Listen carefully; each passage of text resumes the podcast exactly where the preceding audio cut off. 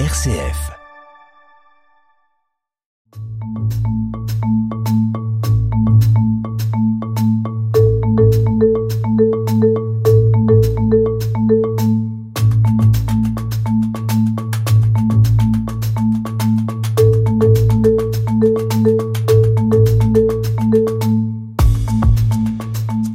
Aujourd'hui, nous raconterons l'histoire d'une femme qui ment, qui séduit et qui tue.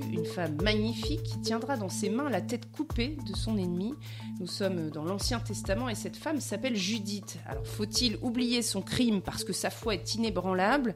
Peut-elle faire scandale sous prétexte qu'elle fait la volonté de Dieu ? Eh bien, c'est ce que nous verrons aujourd'hui avec vous, Sœur Nathalie. Bonjour. Bonjour. Vous êtes directrice de la Maison Française, vous appartenez à la Congrégation de la Sainte Croix de Jérusalem. C'est un ordre fondé par le père Jacques Sevin. Alors Jacques Sevin, son nom vous dit peut-être quelque chose, car c'est ce jésuite qui est à l'origine d'un mouvement catholique des scouts en France. On est ici en pleine forêt, vous avez peut-être entendu un oiseau qui s'envole, c'est un pigeon, comme vous m'avez dit, un pigeon pan. Ça ressemble très fortement à une colombe magnifique, blanche. Euh, on est ici dans la forêt domaniale de Compiègne. J'ai dit, Sœur Nathalie, que vous étiez directrice de la Maison Française. C'est un nom assez étonnant. Qu'est-ce que, qu'est-ce que ça veut dire, Maison Française, pour une congrégation ? Alors, la Maison Française, c'est parce que donc, le père Sevin, comme vous venez de le dire, est cofondateur du scoutisme catholique en France. Et il voulait, pour l'établissement scolaire qu'il a fondé, que le nom soit lié à cet esprit de famille qu'on peut connaître dans le scoutisme et chez les Louveteaux, donc Maison vient de là, et Française parce que fondée en mille neuf cent quarante-huit, on sortait de la guerre et le père Sevin tenait à ses valeurs de la nation française, ses valeurs de loyalisme, de, d'esprit de chevalerie qu'on pouvait connaître, euh, voilà, que la nation française, que l'histoire de France porte en elle. Pour résumer, on peut un peu dire que vous êtes des, des sœurs scouts. Je vois que vous portez sur vous une, une croix. C'est, c'est pas une croix euh, comme celle qu'on a pour le crucifix. C'est vraiment une croix scout que vous portez autour de votre cou. Vous avez une chemise bleue comme les scouts et vous avez un, un, un voile qui est bleu marine. Euh, je sais pas si vous avez... La jupe, la jupe bleu marine. Une jupe bleu marine. Ma question, c'est tout simplement, euh, avant qu'on entre dans ce texte de Judith, est-ce que vous, vous retrouvez des traits aussi exaltants chez, chez Judith ? Est-ce que vous diriez que la femme, la guerrière de, de l'Ancien Testament, elle a quelque chose de l'aventure à laquelle euh, invite le scoutisme ? Alors oui, pourquoi pas, après tout. Euh, Judith, euh, elle n'a pas froid aux yeux, elle n'a pas peur, elle ose euh, avancer finalement, elle ose euh, aller jusqu'au bout de, de son idée. Une idée qu'elle a reçue dans la prière et qu'elle a quelque part, euh, appuie, elle s'appuie sur Dieu. Et elle tient sa promesse, elle a promis à son peuple de les libérer mmh. et dans, avec la grâce de Dieu, puisqu'elle s'appuie sur Dieu, elle va au bout et elle libère son peuple.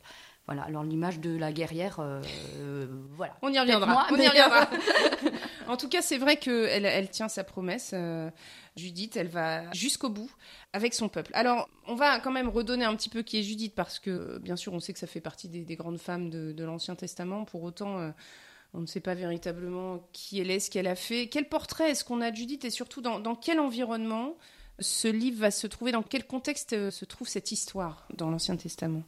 Alors, c'est, c'est une histoire et c'est un roman, c'est pas un livre d'histoire. Donc, euh, vous savez, quand, quand on voit dans les films tout lien avec des personnages ayant réellement existé, euh, on est un peu dans, dans le même style. On, on dit quelque chose euh, de lien avec Dieu. Entre l'homme et Dieu. Alors cette histoire, elle se passe à l'époque de Nabuchodonosor. Euh, Nabuchodonosor, c'est ce grand roi d'Assyrie qui va conquérir le monde. Euh, il écrase tout le monde sur son passage. Hein. C'est ça qu'il veut. Et du coup, les petits peuples autour, ils essayent chacun de se protéger et de se fortifier. Euh, mais Nabuchodonosor, lui, il est quand même le meilleur, donc il décide... Euh, qui va écraser tout le monde et il va demander aux autres de l'aider, mais bon, certains aux vont autres pas... peuples, aux autres peuples, mmh. voilà, de l'aider, mais certains peuples vont pas répondre, donc euh, un peu vexé, euh, très orgueilleux Nabuchodonosor, donc il va se venger des autres en les soumettant. Et euh, voilà, donc on est dans dans ce contexte guerrier, ce contexte où le, le peuple juif est euh, finalement euh, le petit peuple qui risque d'être écrasé par Nabuchodonosor et ses armées et voilà, la question c'est de savoir est-ce qu'il faut se soumettre à Nabuchodonosor et donc perdre son dieu et perdre sa foi, puisque quand on est soumis à Nabuchodonosor, on doit reconnaître Nabuchodonosor comme son dieu, ou est-ce qu'on va résister et euh, voilà, c'est là que se pose tout le dilemme du, de l'histoire, puisque le peuple résiste depuis déjà trente-quatre jours, c'est la soif qui les menace. puisqu'ils n'ont plus d'eau. Mmh. Et voilà, c'est là qu'intervient euh, Judith. Alors Judith, elle n'arrive qu'au huitième chapitre. J'étais assez étonnée parce que pendant huit chapitres, on est vraiment dans ce contexte de bataille, euh, de plans, de stratégies, de nations qui se rallient ou pas à Nabuchodonosor, euh, et effectivement de cette puissance qu'a Nabuchodonosor avec son, avec son armée et puis euh, tout son entourage aussi de conseillers. À quel moment euh, Judith va, va prendre sa place finalement ? Parce que Judith, au fond, elle fait partie de ce peuple hébreu comme toutes les autres femmes. Elle se distingue un peu parce qu'elle est, euh, elle a perdu son mari. Quel portrait il nous est fait d'elle ? Comment est-ce qu'elle a, elle intervient dans l'histoire ? Alors Judith, elle apparaît, on nous dit qu'elle est veuve en effet, mais qu'elle est juste devant Dieu. Elle prie, elle, est, elle reste fidèle à son mari et elle prie, elle jeûne.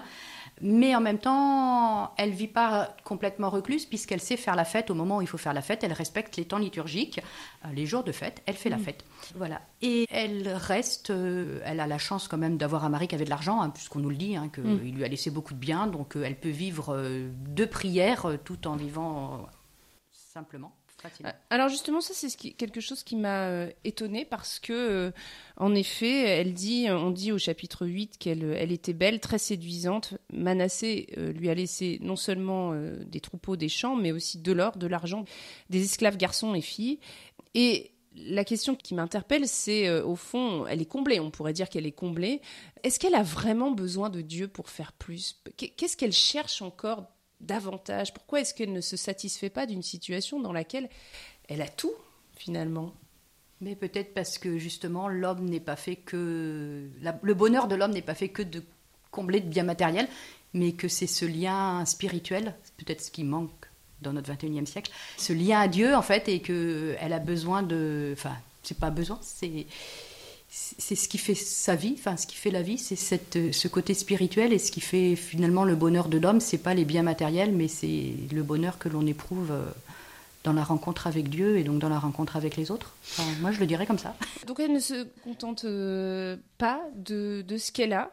On lit aussi qu'elle ne donnait prise à aucune critique car elle craignait Dieu profondément. Est-ce que vous diriez qu'il y a un lien entre... Euh, son indépendance et le fait qu'elle elle soit complètement en lien avec Dieu, est-ce qu'elle, le fait qu'elle ne laisse aucune prise aux critiques, est-ce que c'est, d'après vous, tout à fait lié justement à cette, ce lien qu'elle a avec Dieu ? Sans doute. Euh, alors, elle craignait Dieu en l'entendant que craindre Dieu dans mmh. l'Ancien Testament, c'est pas avoir peur de lui, mais c'est faire sa volonté, faire... Euh, Voilà, être en lien avec lui, justement, dans le respect. Et, et bah oui, Judith, elle est dans ce lien avec Dieu qui fait qu'elle fait en tout la volonté de Dieu. Donc, les hommes, les mauvaises langues, quelque part, qui pourraient se dire euh, elle est jolie, elle doit avoir plein de garçons qui lui courent après, enfin bon.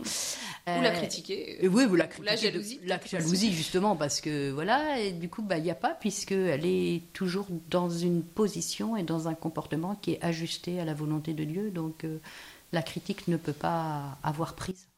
Alors, elle a une très belle tirade, justement, sur ce, sur ce lien entre l'homme et Dieu, entre les hommes entre eux, euh, et des hommes entre eux. Euh, on peut, on peut l'écouter, c'est le chapitre huit, versets douze à dix-sept, et c'est le comédien Frédéric Folcher qui va les lire. « Allons, qui donc êtes-vous pour mettre en ce jour Dieu à l'épreuve, et pour vous dresser au-dessus de lui parmi les fils des hommes ?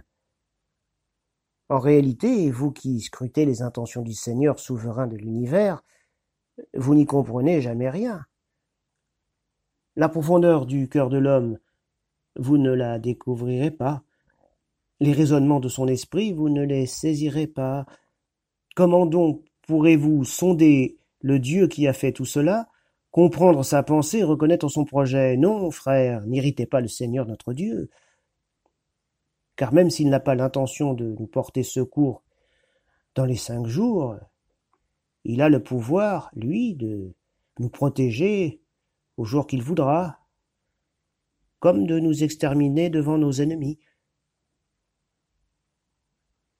Vous donc n'exigez pas de gages au sujet des volontés du Seigneur notre Dieu, car il n'est pas comme un homme, Dieu, pour qu'on lui adresse des menaces. Il n'est pas comme un fils d'homme pour qu'on le soumette à l'arbitrage. C'est pourquoi, en attendant avec patience le salut qui vient de lui, invoquons-le à notre secours, il écoutera notre voix si cela lui plaît. Alors je trouve que ce texte, Sœur Nathalie, il, il dit pleinement à la fois le mystère de Dieu, mais aussi le mystère de l'homme. Tout à fait. Euh, en fait, on ne peut pas avoir prise sur Dieu, on ne peut pas décider à la place de Dieu de quand Dieu interviendra et quand Dieu agira, et en même temps, on ne peut pas savoir ce qu'il y a dans le cœur de celui qui est en face de nous, et il y a cette part de mystère et, et de surprise. Euh, comment les choses vont se dérouler, comment les choses vont se passer, ben, ben en fait on ne sait jamais quoi. Enfin, il faut laisser toute la place, euh, j'aime bien l'expression laisser sa place à l'Esprit Saint, en fait, parce que ben, c'est lui qui va, qui va faire que les relations vont se faire de telle façon, que les événements vont avancer de telle façon.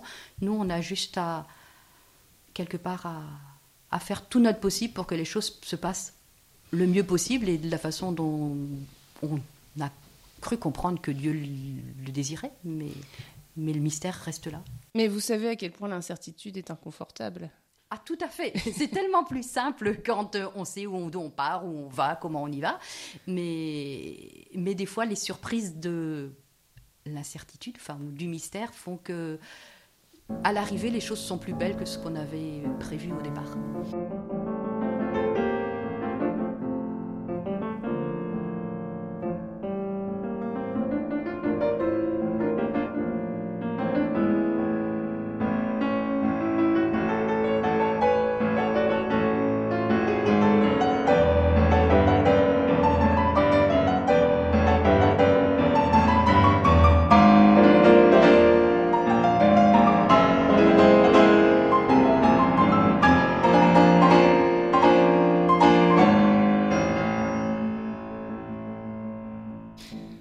Entendez justement euh, dans ce texte, euh, le peuple a voulu mettre une sorte d'ultimatum à Dieu.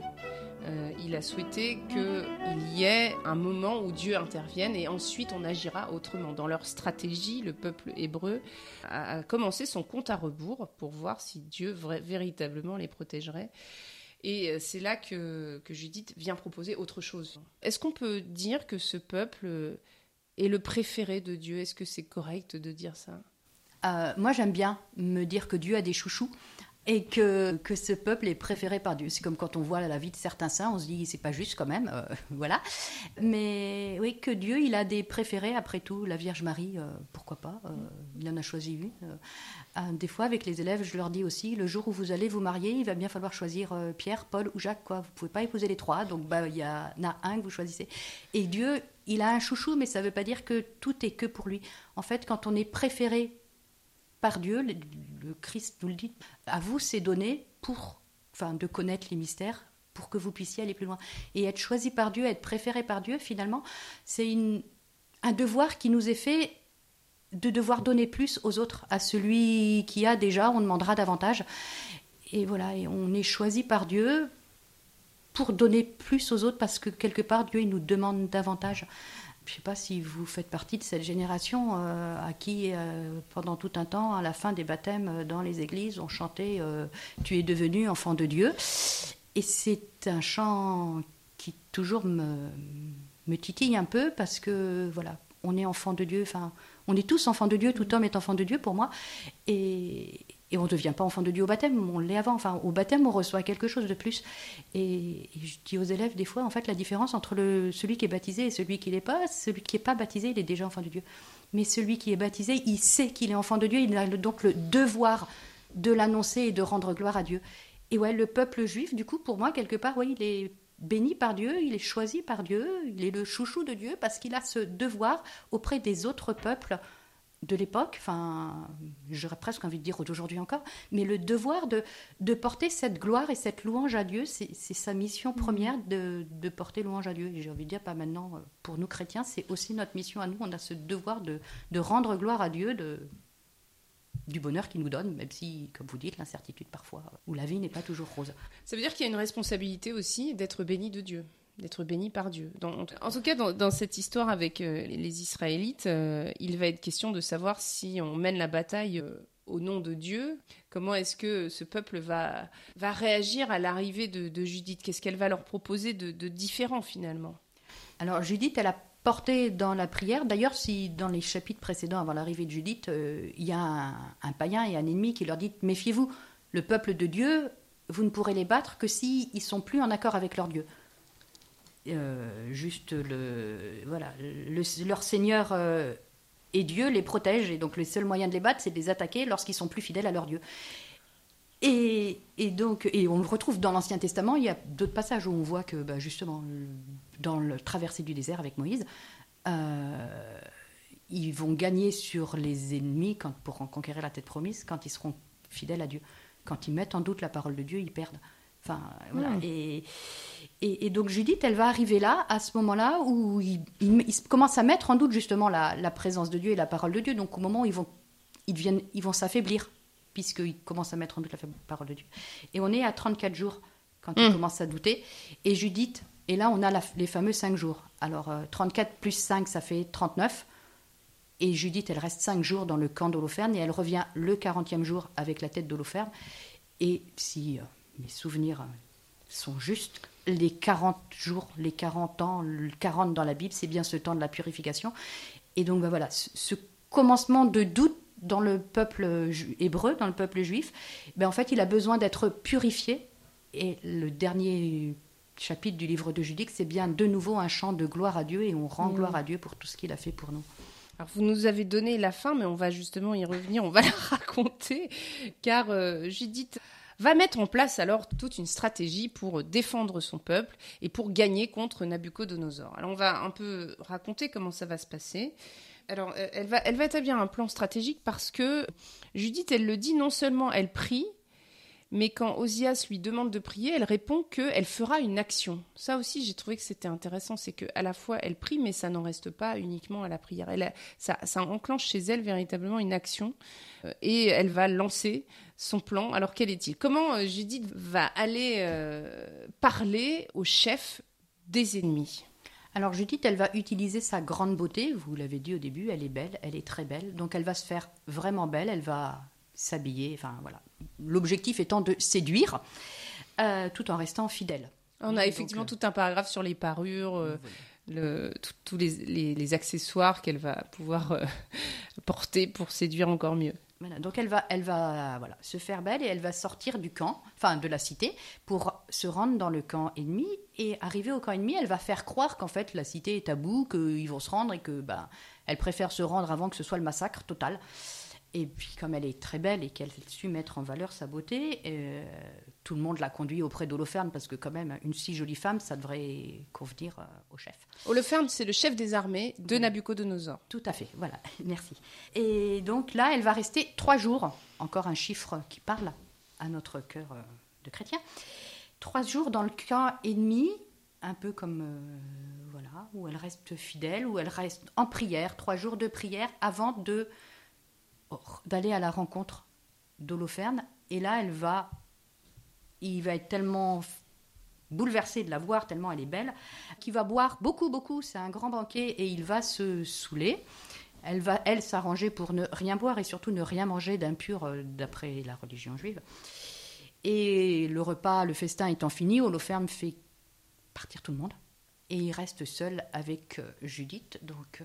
Honnêtement, à sa place, je serais peut-être pas très à l'aise, moi. Oui, parce qu'il elle... l'a fait venir dans sa tente, c'est la fin du banquet, lui-même voilà, est ivre, et voilà. elle le suit. Et elle le suit.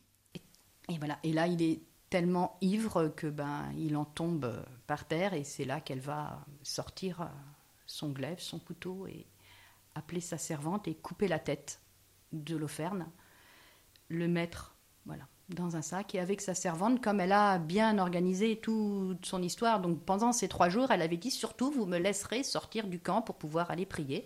Donc, elle sort avec sa servante comme si de rien n'était, et comme les trois jours précédents, pour aller prier au milieu de la nuit. Mais là, elle ne reviendra pas dans le camp. Oui, elle a habitué tout le reste du camp à, à son rythme de, de vie, de prière, donc tout le monde sait qu'elle est là. Les, les autres soldats l'observent, l'admirent aussi, et elle la laisse finalement vivre sa vie au cœur du camp, euh, comme si de rien n'était. Donc, effectivement, quand elle repart avec euh, sa besace et la tête euh, d'Holoferne dans la besace, Personne ne se rend compte de rien. Personne ne se doute de rien.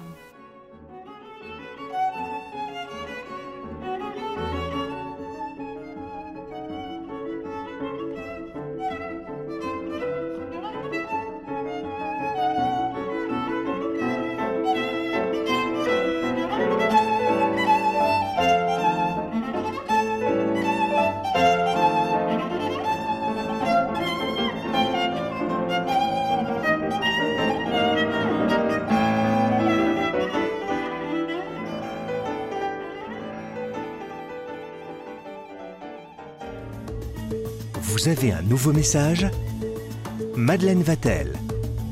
Alors avant peut-être de poursuivre l'histoire, parce qu'après elle va regagner son, sa tribu, c'est, c'est le peuple hébreu, je suis assez étonnée de l'usage qu'elle fait de la parole et de la vérité quelque part, parce qu'on euh, a plusieurs extraits dans ce texte où il est question de mensonges. Je vais les lire et puis après on reviendra dessus. Chapitre neuf. Verset dix, « Par la tromperie de mes lèvres, elle s'adresse à Dieu, frappe l'esclave avec le chef, le chef avec son officier, renverse leur superbe par la main d'une femme. » Donc on a la tromperie des lèvres. On a ensuite, au verset treize, « Donne-moi un langage trompeur pour blesser et meurtrir ceux qui ont tramé de cruels projets contre ton alliance. » Au verset douze du chapitre dix, elle ment. Au verset treize, « Je viens voir Holoferne, le général en chef de votre armée, pour lui donner des renseignements sûrs. Je lui montrerai le chemin par où passer pour se rendre maître de toute la région montagneuse, sans qu'un seul homme ne manque à l'appel, sans qu'une seule vie ne se perde. » On voit toute l'ironie, puisqu'elle s'adresse à Holoferne, à qui elle coupera la tête, à qui elle ne montrera absolument pas de chemin, à qui elle n'expliquera absolument pas comment se rendre maître de toute la région montagneuse. Et puis, elle a aussi une forme de tromperie qui est celle de la flatterie, quand elle s'adresse justement au chapitre onze à Holoferne, « Nous avons entendu parler de ta sagesse et de la subtilité de ton esprit. On rapporte que par toute la terre que tu es le seul héros de tout le royaume. » Elle va même ajouter « Ne néglige pas ce discours, mais garde-le dans ton cœur, car il est véridique. » C'est quand même incroyable le mensonge qu'elle déploie dans ce texte, alors qu'on pourrait se dire, si véritablement elle est une héros de la Bible, alors elle doit être... Et si en plus elle prie Dieu... On pourrait imaginer qu'elle est euh, euh, sans, sans faute, en tout cas sans celle du, sans celle du mensonge, et qu'elle euh, va pouvoir porter euh, un projet héroïque sans être dans la tromperie.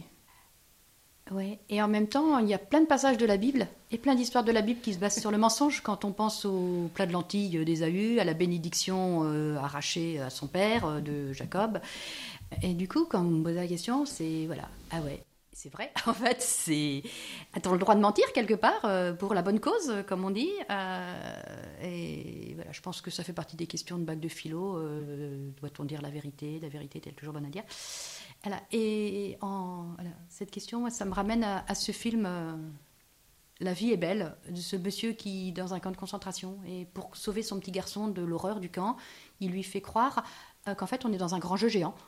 Et qui, l'objectif, c'est pour gagner, il faut que surtout les gardiens du camp ne voient jamais les petits-enfants. Donc il faut qu'ils se cachent tout le temps. Et à la fin de, de l'histoire, le petit garçon sort vivant, il sort vivant du camp.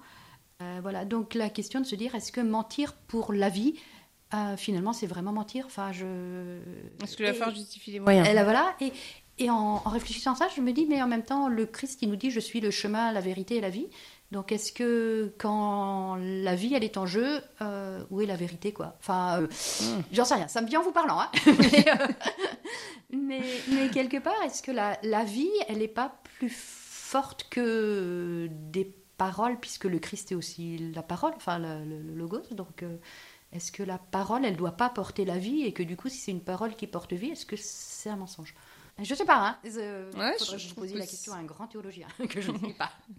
En tout cas, dans cette histoire, il est évident que c'est, c'est l'alliance avec Dieu qui est première, en fait. Et c'est, elle va sauver le peuple qui a une alliance avec Dieu, et non, et non pas le peuple qui idolâtre un homme comme étant tout-puissant, donc Nabuchodonosor euh, en l'occurrence. Ben oui, tout à fait, ouais.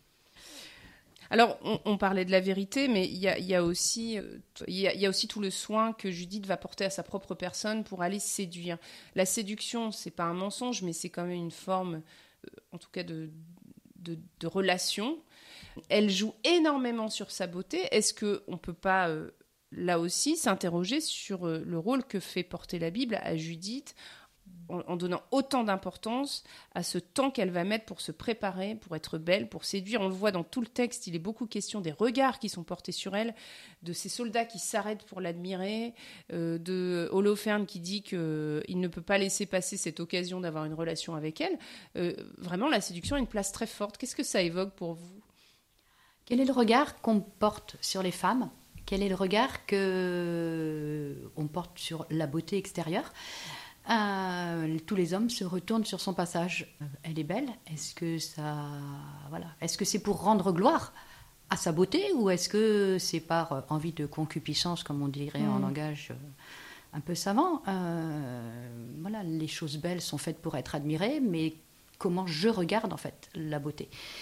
Et elle utilise sa beauté en fait, elle, pour euh, pour pas revenir à une fin de liberté. L'objectif, c'est bien la liberté de son peuple. Elle a ce talent de la beauté, ce don de la beauté que Dieu lui a donné. Comment est-ce qu'elle va utiliser cette beauté ? Et ça fait chez moi écho à l'histoire de la fille d'Hérodiade mmh. et pour la tête de Jean-Baptiste, quoi, qui va Alors utiliser... racontez-nous, Hérodiade, ce qui se passe avec... Donc, elle et sa mère et voilà, le roi donc, et Jean-Baptiste. Voilà, Hérode euh, voilà, a fait emprisonner Jean-Baptiste parce que quand même ça lui commençait à lui casser un peu les oreilles que Jean-Baptiste lui dise qu'il n'avait pas le droit d'être avec euh, la, fille, la femme de son frère. Enfin bon, bref, relation un peu tordue.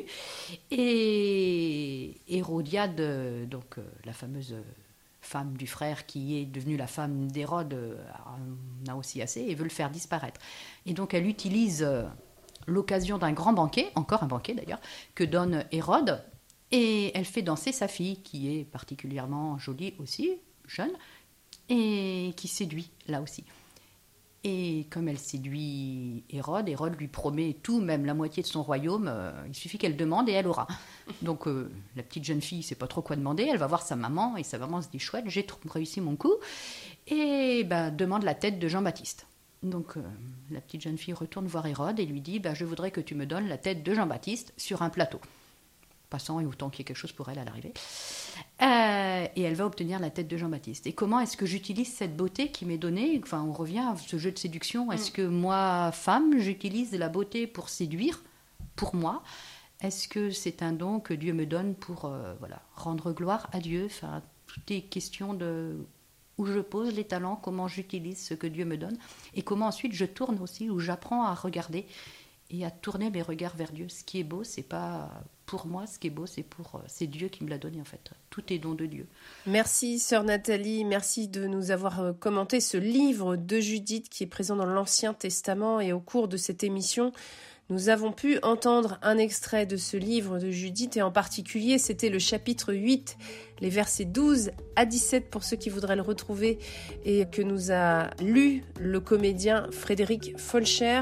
Merci beaucoup, Sœur Nathalie. Je rappelle que vous êtes directrice de la Maison Française. C'est une congrégation de la Sainte Croix de Jérusalem, une congrégation inspirée par le père Jacques Sevin. On pourrait pratiquement dire que ce sont des sœurs scouts. Merci à vous.